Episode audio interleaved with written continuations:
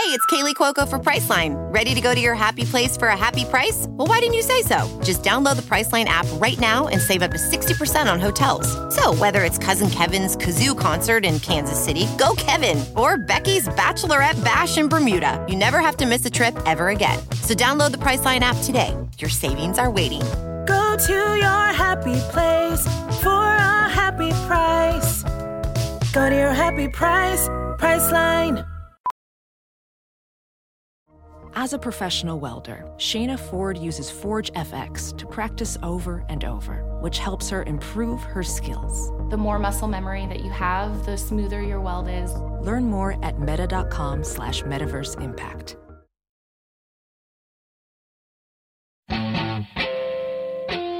There had been abuse in my family, but it was mostly musical in nature.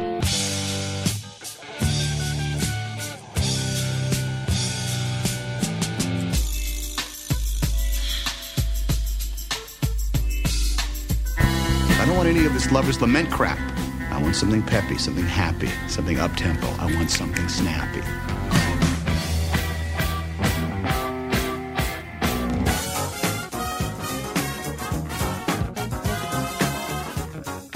As critics, we're constantly name checking our musical heroes. The only people to do that more are musicians themselves. I'm Greg Kot of the Chicago Tribune. And I'm Jim DeRogatis from WBEZ at Columbia College. We talk about great moments of hero worship in rock and roll and review the new albums by R&B artist Van Hunt and metal monsters Mastodon. That's all coming up on Sound Opinions. From WBEZ Chicago and distributed by PRX, you're listening to Sound Opinions. Hey, hey, what do you got three? I wrote you a song. About a funny old that's a coming along. Seems sick and it's hungry, it's tired and it's torn. It looks like it's dying and it's hardly been born. You're listening to Sound Opinions. I'm Jim DeRogatis. He's Greg Kot. And that is Bob Dylan from 1962, Song to Woody. Greg, a cornerstone of the Sound Opinions philosophy is that everybody's a critic. But everybody also is a fan. That includes musicians. Musicians started playing music because they loved music and they had certain heroes, right?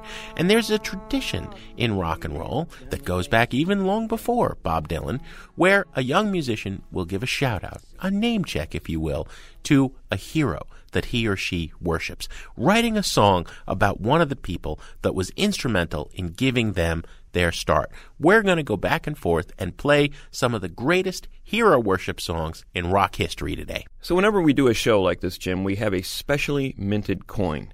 Today's theme is hero worship. So, we've got a coin with superheroes on one side or the other. Mine is going to be Batman.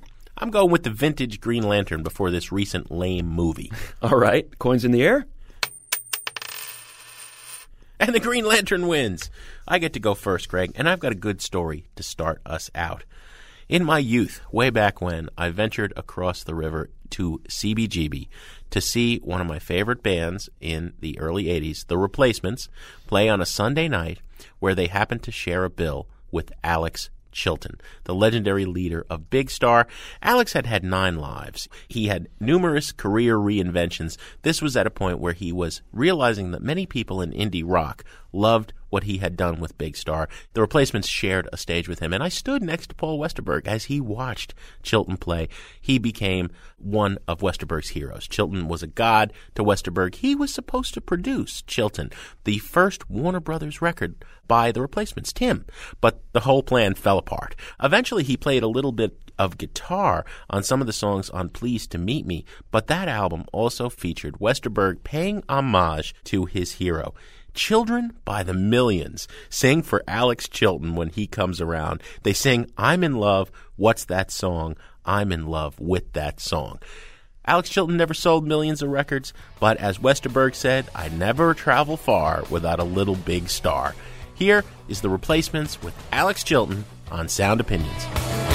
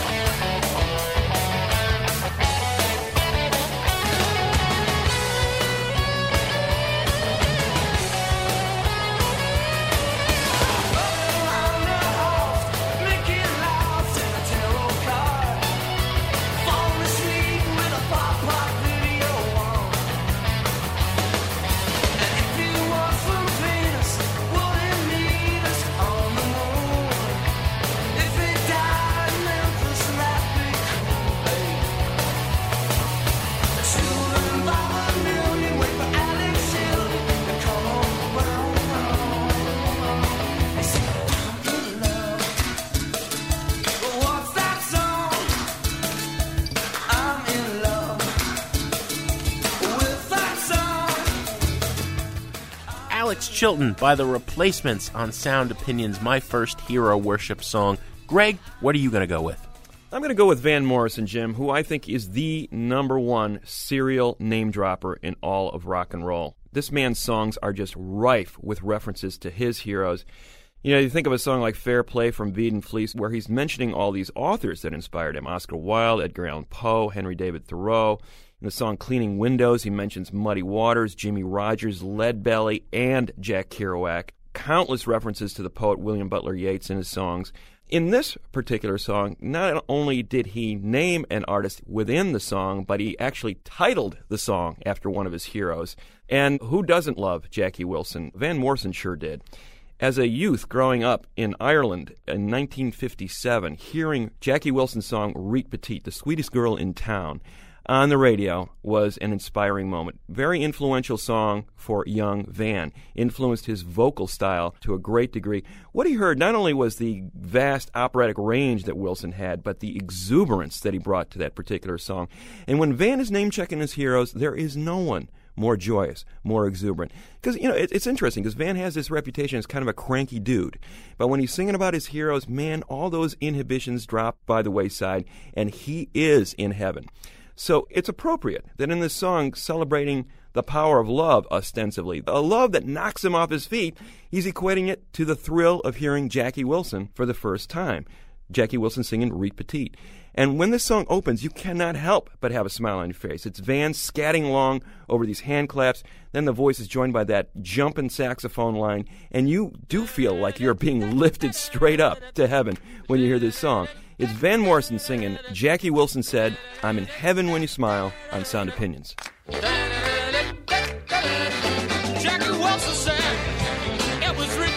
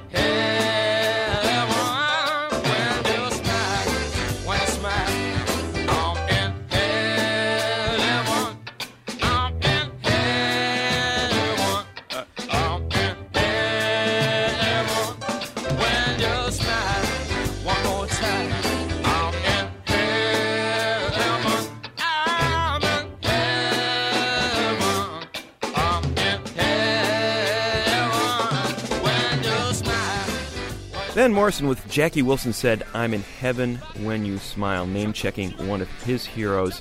That is from 1972. Jim, what do you got next? Greg, if the replacement's Alex Chilton was one of the best known hero worship songs of all time, this next one is going to be really obscure. We've done a lot of episodes of Sound Opinions without ever once talking about television personalities. I think it's about time. This was one of Britain's longest running, from the New Wave era all the way up almost into the 90s, underground psychedelic pop groups. The one constant, the singer songwriter Dan Treacy, they were very prolific, went through numerous lineup changes, never broke in a major way. There was one time, however, with one song where they made a pretty big ripple. The band was getting its chance to finally play for some big audiences. Again, there had been a lot of Pink Floyd psychedelic pop, early years Pink Floyd, Syd Barrett in their sound, and David Gilmour, who, you know, had replaced Barrett in Pink Floyd, invited them to open a tour. Treacy makes the mistake at one point of introducing this song, which they wrote as a pretty loving homage to Syd Barrett. I Know Where Syd Barrett Lives by, I think he was a little inebriated, giving out Syd Barrett's address in Cambridge. Barrett, you will recall, was the founder of Pink Floyd, who suffered a combination of drug abuse and mental problems and withdrew to live a hermit like existence in Cambridge. Not ever talking about music again, not ever playing music again from the 70s on. Okay, Pink Floyd famously made Wish You Were Here and Shine On You Crazy Diamond about him. They were very protective of him, made sure he got his royalties, and lived as comfortable as possible. Gilmour was infuriated that this guy, this young punk on stage, was giving out Syd Barrett's home address, mm. basically inviting people to go bother the poor old madcap. The Madcap Laughs was one of Barrett's solo albums. However, if we go back to the song, I Know Where Syd Barrett Lives, there's a little man in a little house with a little pet dog and a little mouse. These are all references to Barrett lines. They were fans, television personalities. Mm-hmm. I think they regretted forever giving out Syd Barrett's address. Here is the song by television personalities on Sound Opinions. There's a little man in a little house with a little pet dog and a little pet mouse. I know where he lives and I'll visit him. We have Sunday tea, sausages and beans. I know where he lives.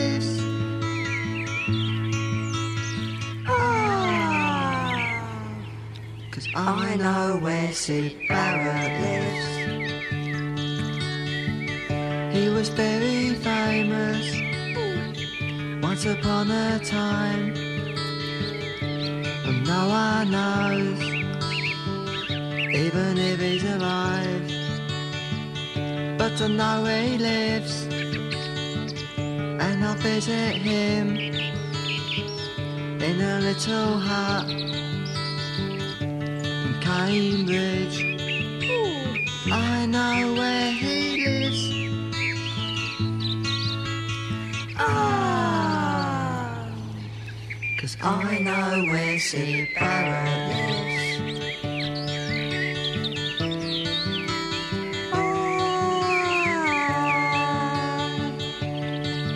And the trees and the flowers are so pretty, aren't they? He was very time, and no one cares, even if he's alive. We do. But I know where he lives, and I'll visit him in a little hut by the edge of the wood. I Know Where Syd Barrett Lives from television personalities, a great song about hero worship, Jim, certainly. I'm going to go to the band The Hold Steady. Like Van Morrison, these guys' songs are just rife with references to music, and specifically the music that inspired them when they were growing up. It's amazing that, that magical allure of hearing those great records for the first time at that kind of tender age when you're when you're really going from being a kid into adulthood those records stick with you the rest of your life. And i love the way that the hold steady's craig finn uses these records as sort of a soundtrack for the songs that he's writing now. So if you listen to any dozen Hold Steady songs, you're going to hear references to, to the music that inspired him to become a rock and roller in the first place. This song that I'm going to play, Constructive Summer, opens with a reference to Iggy Pop's Lust for Life. You know, him and his buddies are sitting around in a dead end town trying to figure out what their next move is, and they're drumming along to Lust for Life. And they're talking about the fact that you know we've got this dreary existence, but at the end of the day, the only person that's going to be able to help you get out of it is yourself. You can't rely on anyone else to help you out. Let this be my annual reminder that we can all be something bigger, is what he says. And then he goes on in the last verse to hit you right between the eyes with the punchline. He says, Joe Strummer was the greatest teacher I ever had. Mm. I learned that lesson from listening to Clash records. It's a beautiful moment and a beautiful song by the Hold Steady. Constructive Summer on Sound Opinions.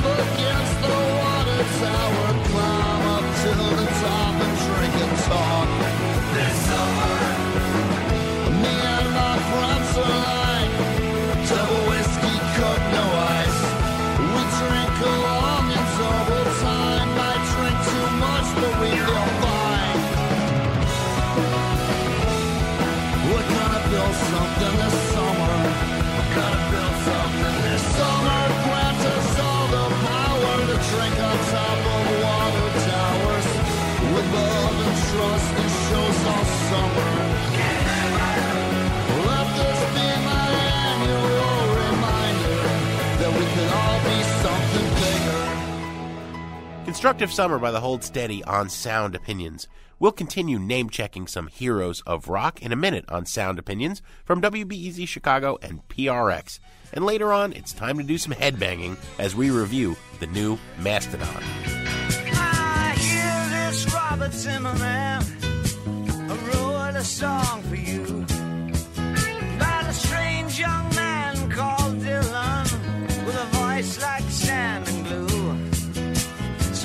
words had truthful vengeance that could pin us to the floor. Brought a few more people on and put the fear in a whole lot more. Ah, here she comes, here she comes, here she comes again.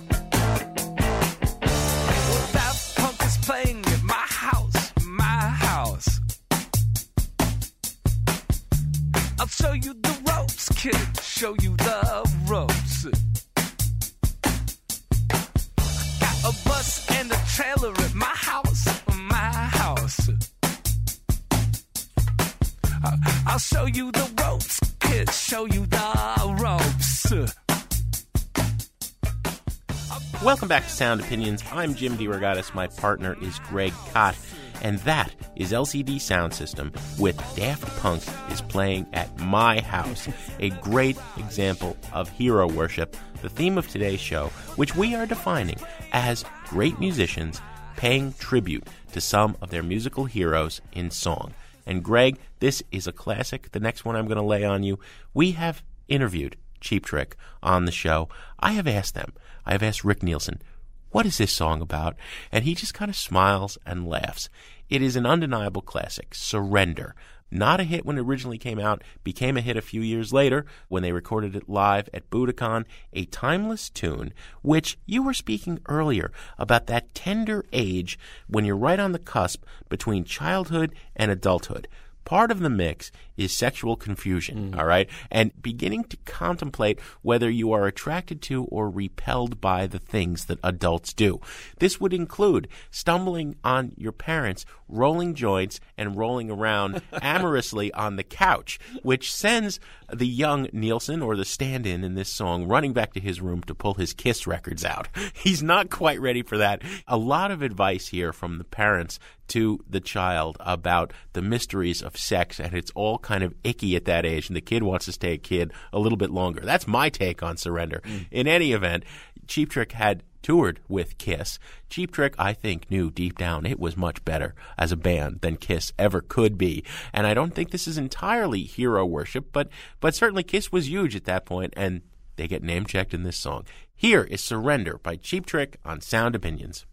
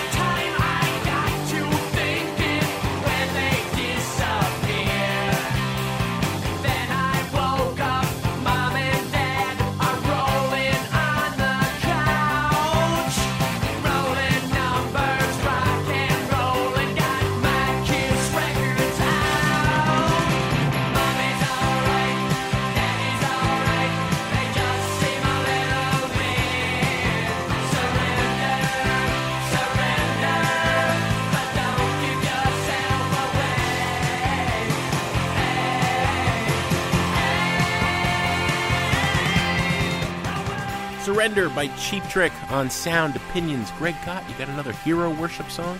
I do, Jim, and I cannot get enough of Cheap Trick and Surrender. That is a great song every time I hear it. Another classic, a classic band, the Ramones. Jim, I can't think of any band that has had more songs written about them or tribute albums about them than the Ramones. several bands have redone entire Ramones Entire albums, in albums, yeah. tribute. Yes, and countless artists have cited them in interviews as, as a huge influence. I think for a certain generation of musicians, they were the equivalent of the Beatles. They certainly were for me. Growing up, I was uh, like the first band. Talk about that transition from youth to adulthood. They were kind of a cartoon, but at the same time, they were deadly serious, and they wrote these great timeless pop songs that had a jokey element to them, but also this incredible melody and craftsmanship, and they have stood the test of time. Of all the tributes that have been out there to the Ramones, of all the hero worship songs about the Ramones, I think one of the very best is by Frank Black. Charles Thompson III, Black Francis of the Pixies, as he's otherwise known. I heard Ramona sing from his debut solo record as Frank Black back in the early 90s. And what's so beautiful about this song is I think that Frank used to write somewhat obliquely when he was with the Pixies, but in this song, he speaks to his deep love for this music and how it hit him. That first verse is fantastic. I had so many problems, and then I got me a Walkman. I really hmm. liked it a lot, and they walked right in and they solved them. The Ramones solved my problems. Here I am, this screwed up, misguided kid, and I put the Ramones on my Walkman, and suddenly the world became clear to me again. I knew what I had to go out there and do. Frank Black, I heard Ramona sing on Sound Opinions.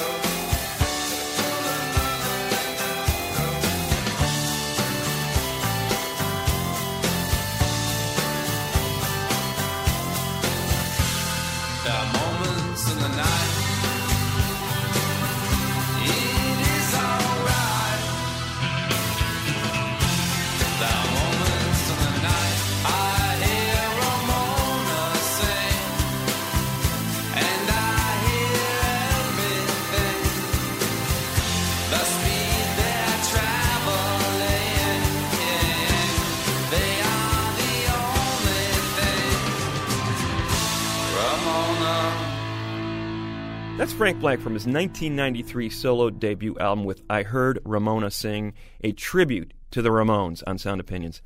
And a fine tune that was, Greg. You know, when you talk about hero worship, one of the first names that came to mind for me was Robyn Hitchcock. He has written many fine songs about people in popular culture who he loved. Now, we decided to limit this show to hero songs about musicians. Otherwise, I'd be playing Raymond Chandler Evening, okay? Yeah. That's a song about a novelist. Hitchcock, though, on A Star for Bram, wrote a beautiful song called I Saw Nick Drake. Drake, of course, was the early 70s English folk rock artist who really wasn't discovered until the mid to late 90s, right? You know, career renaissance very late on. We had Joe Boyd on the show, uh, producer of some of his records, you know, and it was a Volkswagen commercial that, that wound up making Drake a star. But when Drake recorded that final album, Pink Moon, he was so depressed, he literally could not stand erect in the studio, was laying in the dark on his back recording those songs. And died soon afterwards, a suicide. Robyn Hitchcock in his usual way, pays loving tribute to this artist who he clearly was devoted to, but then also inserts his absurdist humor in a very kind way. I think sometimes people think everything Hitchcock is singing is jokey, and it's not. I saw Nick Drake at the corner of time and motion. I caught his eye, and he caught mine. I said, You're tall. He said, No taller than tomorrow's ocean. I saw Nick Drake, and he was fine. I mean, what a wonderful thing. You know, in Nick Drake's music, it is not despairing music. It is music about struggling to find the brightness in life. Mm-hmm. And I think that that's what Hitchcock is remembering. And Drake was. Drake was like six seven or something. And Hitchcock is very tall. You can just picture Robyn meeting Nick Drake in some netherworld and saying, "Oh, Ma, you're tall." you know, I love this song. I saw Nick Drake by Robyn Hitchcock on Sound Opinions. I saw Nick Drake at the corner of time and motion. I caught his eye, and he caught mine. I said, You're tall. He said, No taller than tomorrow's ocean. I saw Nick Drake, and he was fine.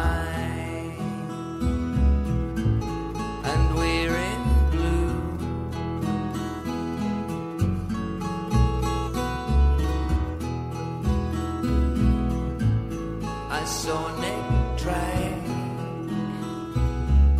as we were carrying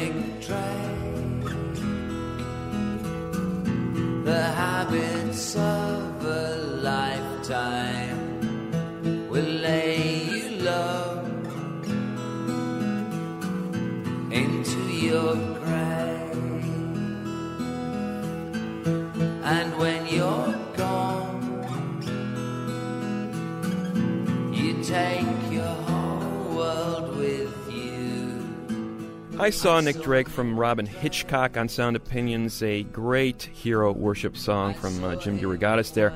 Beautiful song about an artist who was unjustly overlooked for many, many years until people like Robyn Hitchcock started talking about him, and in that case, writing a song about him. Hitchcock himself unjustly overlooked often. We forget that guy has written like 120 songs That's right. that good. Exactly. Talking about a great songwriter, Stevie Wonder has written more great songs, I would argue, than any artist of the last half century. Certainly, there's others who are in that same level as him, but no one has outdone Stevie Wonder in terms of just timeless classic after timeless classic. And this is one of them. Stevie has a beautiful heart. I really think, as a musician, he honors not only what's going on around him, he sees the world through his songs in a fascinating way. He has a great deal of empathy for the oppressed people in the world, but also for the people who have been forgotten. And they include a lot of the musicians that influenced him, that he, whose records he grew up with.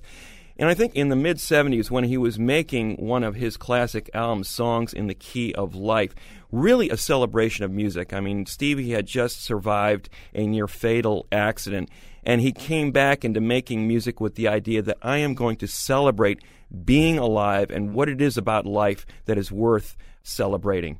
And that is music. in particular the jazz music that he felt was fading from recognition in mainstream culture. And he wanted to recognize the great artists that had come before him and influenced his sound. So in Sir Duke, besides the title character, Sir Duke Ellington, that he name checks, there is also Count Basie, Louis Armstrong, Ella Fitzgerald, and somewhat incongruously, Glenn Miller. Hmm. But we'll forgive him that one. The rest of the artists he's naming there are truly master, master jazz musicians. And he would record quite a bit as a solo artist, play all the instruments himself. But for this particular piece, he enlisted a nine piece band to recreate that blazing, big band sound that Basie and Ellington got on their great original recordings. And that horn part in this song, that horn climbing up those stair steps of notes on that chord, that is just one of the great horn riffs of all time, as far as I'm concerned. The chorus, you can feel it all over. I mean, you can still hear people singing that, right? That is joy incarnate. It's Stevie Wonder celebrating Duke Ellington on Sir Duke on Sound Opinions.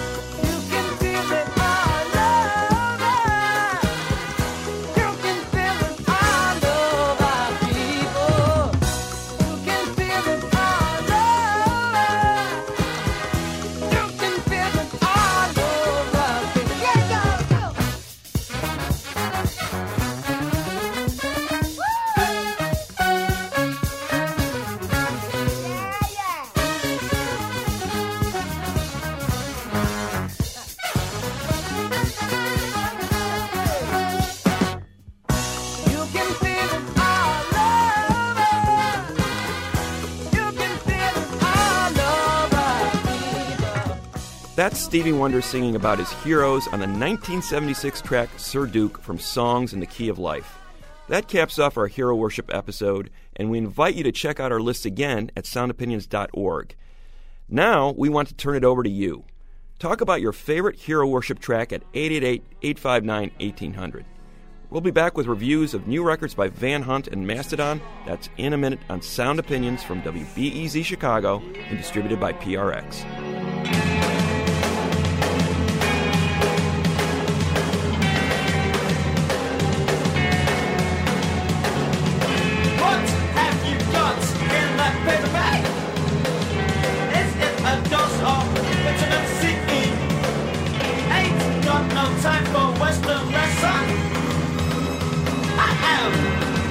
Suzuki.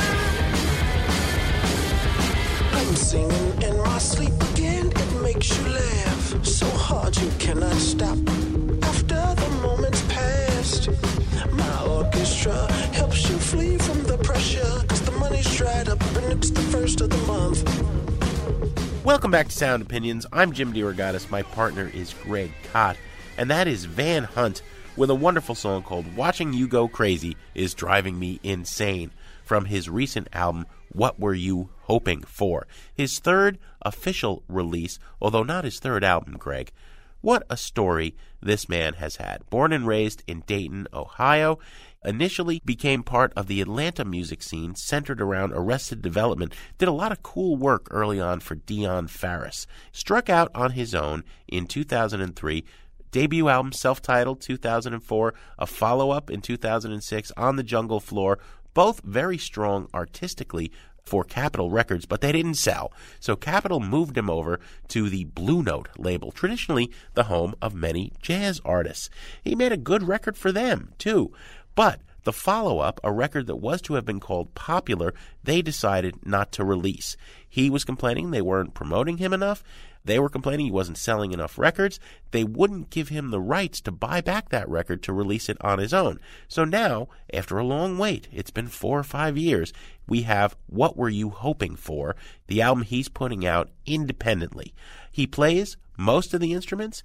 Like Prince, he's a multi instrumentalist guitar, keyboards, drums, bass, synthesizers, but he also has had a very strong band in recent years with which he tours. What is he giving us on this record? Let's play a track and then we'll come back and give our reviews. This song is called Designer Jeans from Van Hunt. What were you hoping for on Sound Opinions?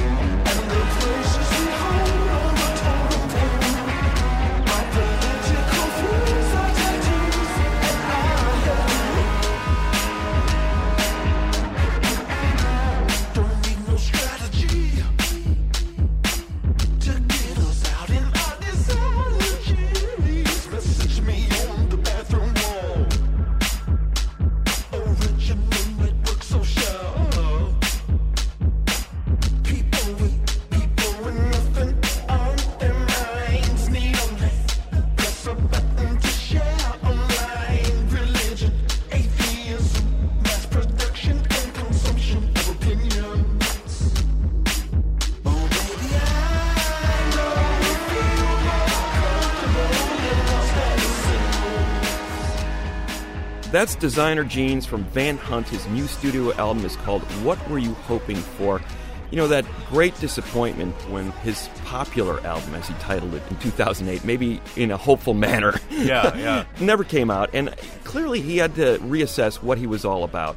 What he's come back with, Jim, is an album that feels like a, a man who has been freed from the shackles of whatever it was that was sort of constraining him. I think they wanted to consistently pigeonhole him as an R&B artist and here he is declaring I can be whoever I want to be. Much of this album is set in North Hollywood. There's a song titled that and I think that's a place where anything can happen and so he's ranging all over the map genre-wise. You know, we've got a little bit of psychedelia, we got some blues, we got some rock, we got some soul. We even got a country feel on a couple of these songs. I mean, it really adventurous stuff. A wonderful singer, a very insightful songwriter just in terms of the way he turns phrases. But musically is where this album is really blowing my mind. There's a track on this album called A Time Machine is My New Girlfriend, Jim. And I think that kind of sums it up. That puts him in that tradition of, of Sun Ra and Hendrix and George Clinton, Yeah. where they seem to be traveling through time. And they are blurring boundaries. They are taking bits of one genre and matching it with another and creating this magnificent hybrid. I think this is one of the best albums of the year. What were you hoping for? Buy it all the way for me. What were you hoping for? Definitely gave me what I was hoping for. I knew that this guy's a great talent, and this is the album that's been in him from the beginning. The name, shockingly, Mr. Kot, that you have not mentioned is Prince. The Prince of Around the World in a Day. The Prince of I will honor no genre mm-hmm. boundary. I'm going to try everything. I'm going to do it all. There's that kind of wild, crazy, insane invention, and he pulls it off. This is a wonderful record to listen to.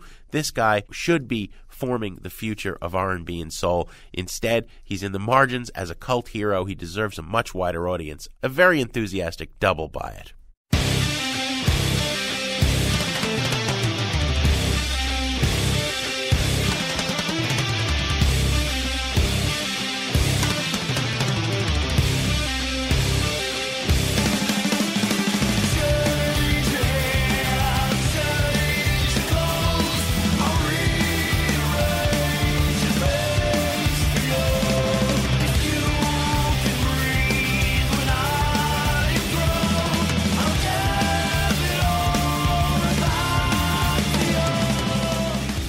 That is the song Blasteroid from the new Mastodon album, The Hunter. Yeah, just just mull on that for a little bit. Blasteroid. I What mean, a name. Sums up this band. They have been the saviors of metal, as they've been called in some sectors of the hard rock press over the last decade or so.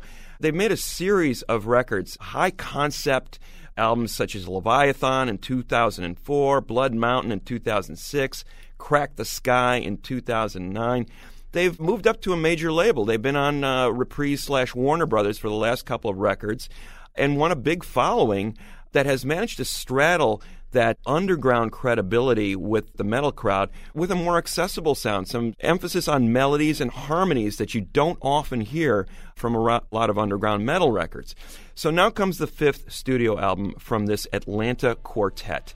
It's called The Hunter. We're going to review it in a second, but first let's play a track. It's called Dry Bone Valley on Sound Opinions.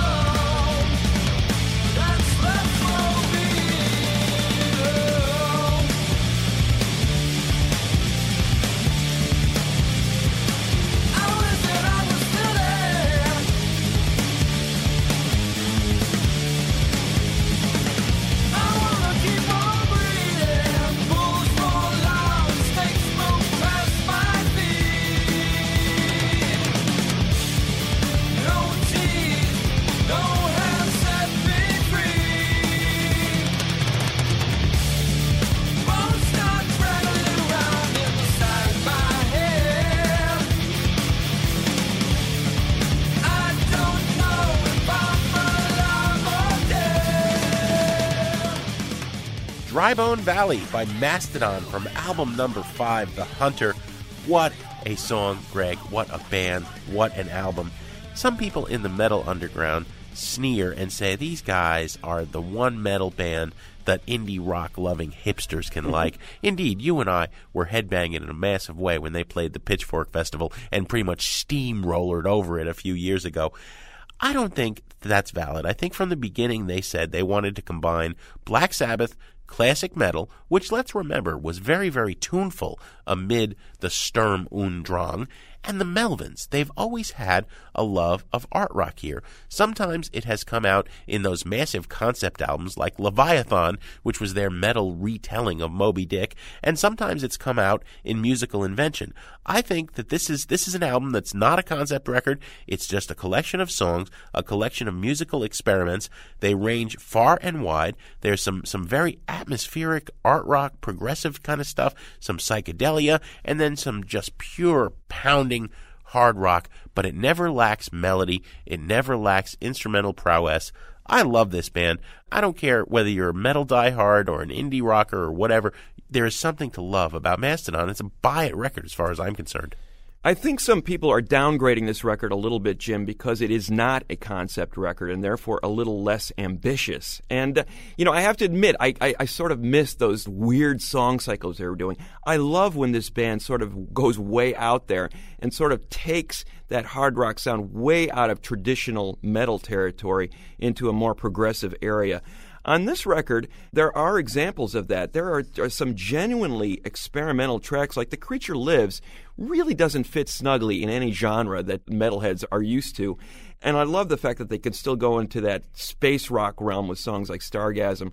They also have a couple of acoustic tracks on this record as well. Well, it's got to be said, they're working with a producer, Mike Elizondo, who's best known for like mm-hmm. Fiona Apple and Alanis Morissette. And again, I think that's a real strength of this band. They don't want to be typecast as a certain kind of thing.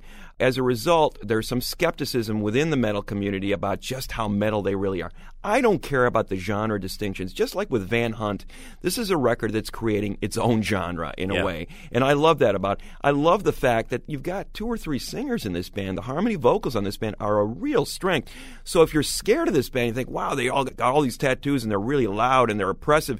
There's a real melody on a lot of these songs, and a lot of it has to do with the fact that they're not afraid to sing. They don't use that cookie monster growl on song after song and obscure the melody. Instead, they heighten it with those vocals.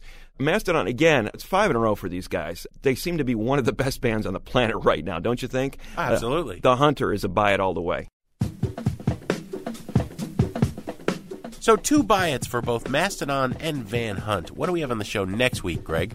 Next week, Jim, all the way from Australia, the electro rock band Cut Copy will be live in the studio. As always, Greg, we have some thank yous to say on the way out. Sound Opinions was produced by Jason Saldanha and Robin Lynn, with Annie Minoff helping them out, and our fearless leader, our executive producer, Torey Southside Malatia. His favorite Mastodon song is Octopus Has No Friends.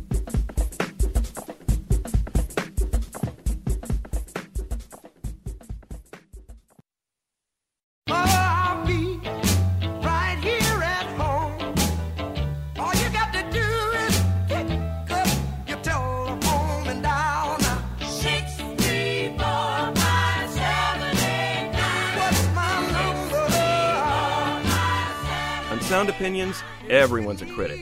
So give us a call on our hotline, 888 859 1800. New messages. Hi, Jim and Greg. This is Sally Grayson calling from Winterhausen, Germany. I finally got caught up on listening to all the podcasts, and I have a couple of things to share. In regards to the Desert Island Jukebox, I've been pretty disappointed with the songs. Not that they're not good songs or important songs, more that, like, if you were really on a desert island, would you want to listen to that song over and over and over again? He's leaving, leaving on that midnight train to Georgia. Mm. Yeah. I mean, if we were on the same desert island, I'd hope that it'd be big enough that I could get away. Maybe it should be changed to uh, important historical songs jukebox or something like that. The second thing is just listen to the Handsome Furs show and reminded me of a band from Minneapolis called Ghost in the Water, who also does electro pop style music and is also a married couple. So there you go. Thanks. Bye bye.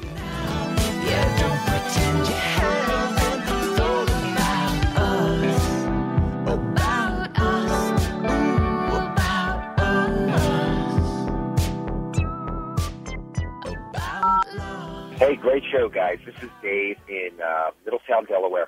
One of your uh, recent critics on the uh, landline here had said something about people screaming like Dave Grohl, the Foo Fighters, came up with an idea to me.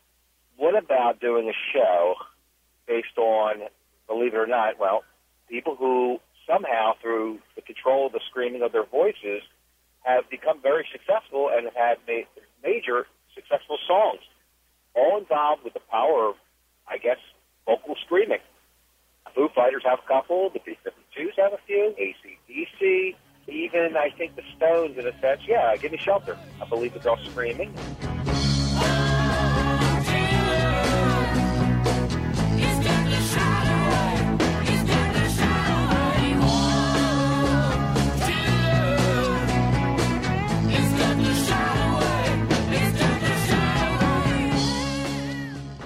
I don't know. That's something you guys want to do. That would sound great. Be interesting. Uh, thanks. Hello, this is Terry from Raleigh, North Carolina. Your show is an inspiration. Always a great time listening to you. I think Jeff Beck's latest album, Emotion and Commotion, deserves a little bit of a listen. Um, he continues to be the only rock guitar god, quote unquote, that seems to completely reinvent himself, never sitting on his laurels, and being as how rock and roll is one of those folk musics which has produced such remarkable instrumentalists such as Mr. Beck. Let's take a closer look at him at some point. Thank you.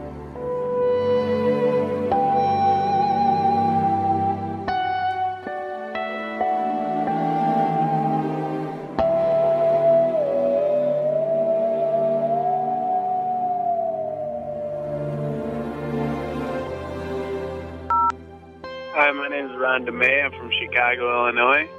I just wanted to call and say, and maybe this will be on the air.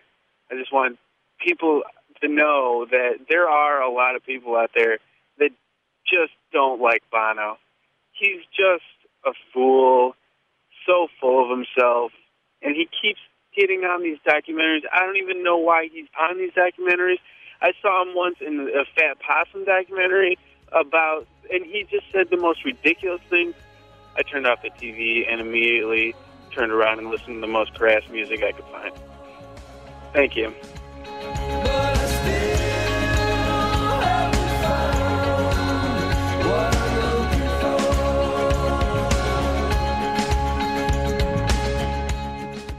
No more messages. To share your opinions on Sound Opinions, call 888 859 1800. We'll be back next week on Sound Opinions from WBEZ Chicago and distributed by PRX.